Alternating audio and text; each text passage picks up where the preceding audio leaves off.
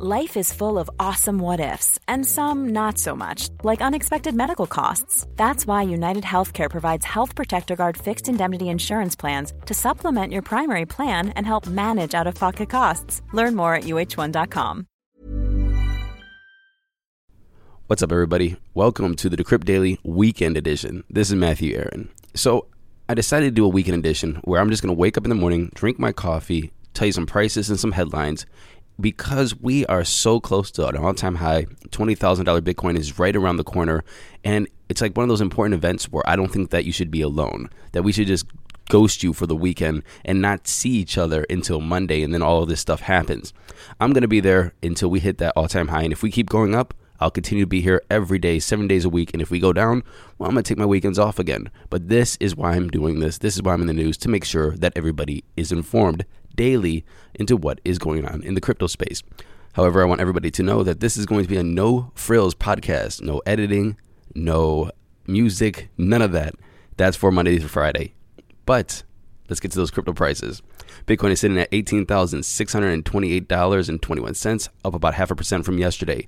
Ethereum is at 513.47, up 1.3% from yesterday. And by the way, Ethereum is breaking the $500 mark the first time since 2018. So we are really in some uncharted territory here.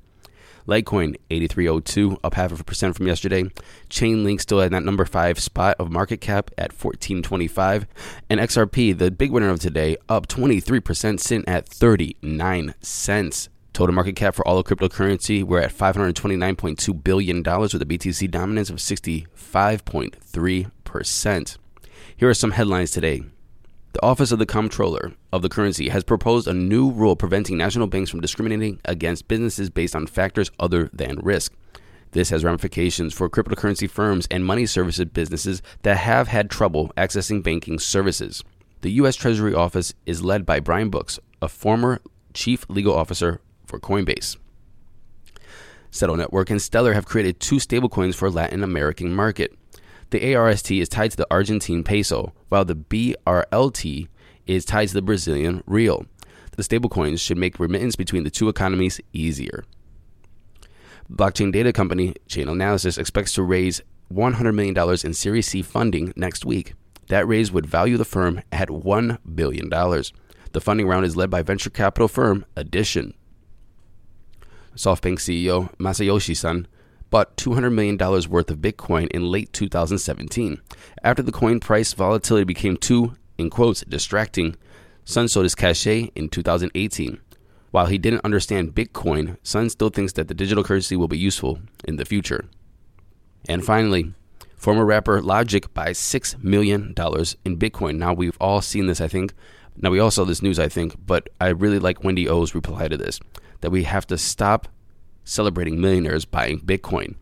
Got a little bit of flack from that on it, but it's it's kind of true that the biggest barrier is the mom and pop. It's the $100 when you need that money, the $1,000 when you don't know the future. And $1,000 for the average household can be a lot of money for groceries, for bills, for insurance, from car payments to mortgages, and so on and so forth. So when you have somebody with money putting in $6 million, it, it, it's, it's almost kind of insulting that we are retweeting and tweeting, giving this person, you know, free promotion and free PR just because they are rich and they're making a little bit of a gamble. And my own personal opinion, I would say also that in this current environment where Congress is still trying to get stimulus packages pushed through Congress, the Senate just went into recess today and they still don't have a stimulus package.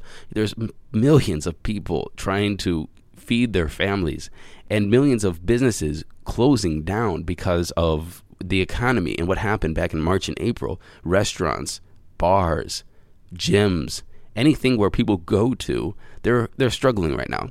And just to see people throwing uh, six million dollars or a big wad of cash at something like Bitcoin, I think, and then promoting it and then retweeting it and then it's it's just a little much, you know. So I I really want I think we should have a little bit more courtesy, a little bit more empathy to what's happening around the world, and I agree with Wendy O. We should got to stop celebrating them. I hope they get rich. I love that they're investing their money in Bitcoin, and I think that it's anybody can do whatever they want with their money.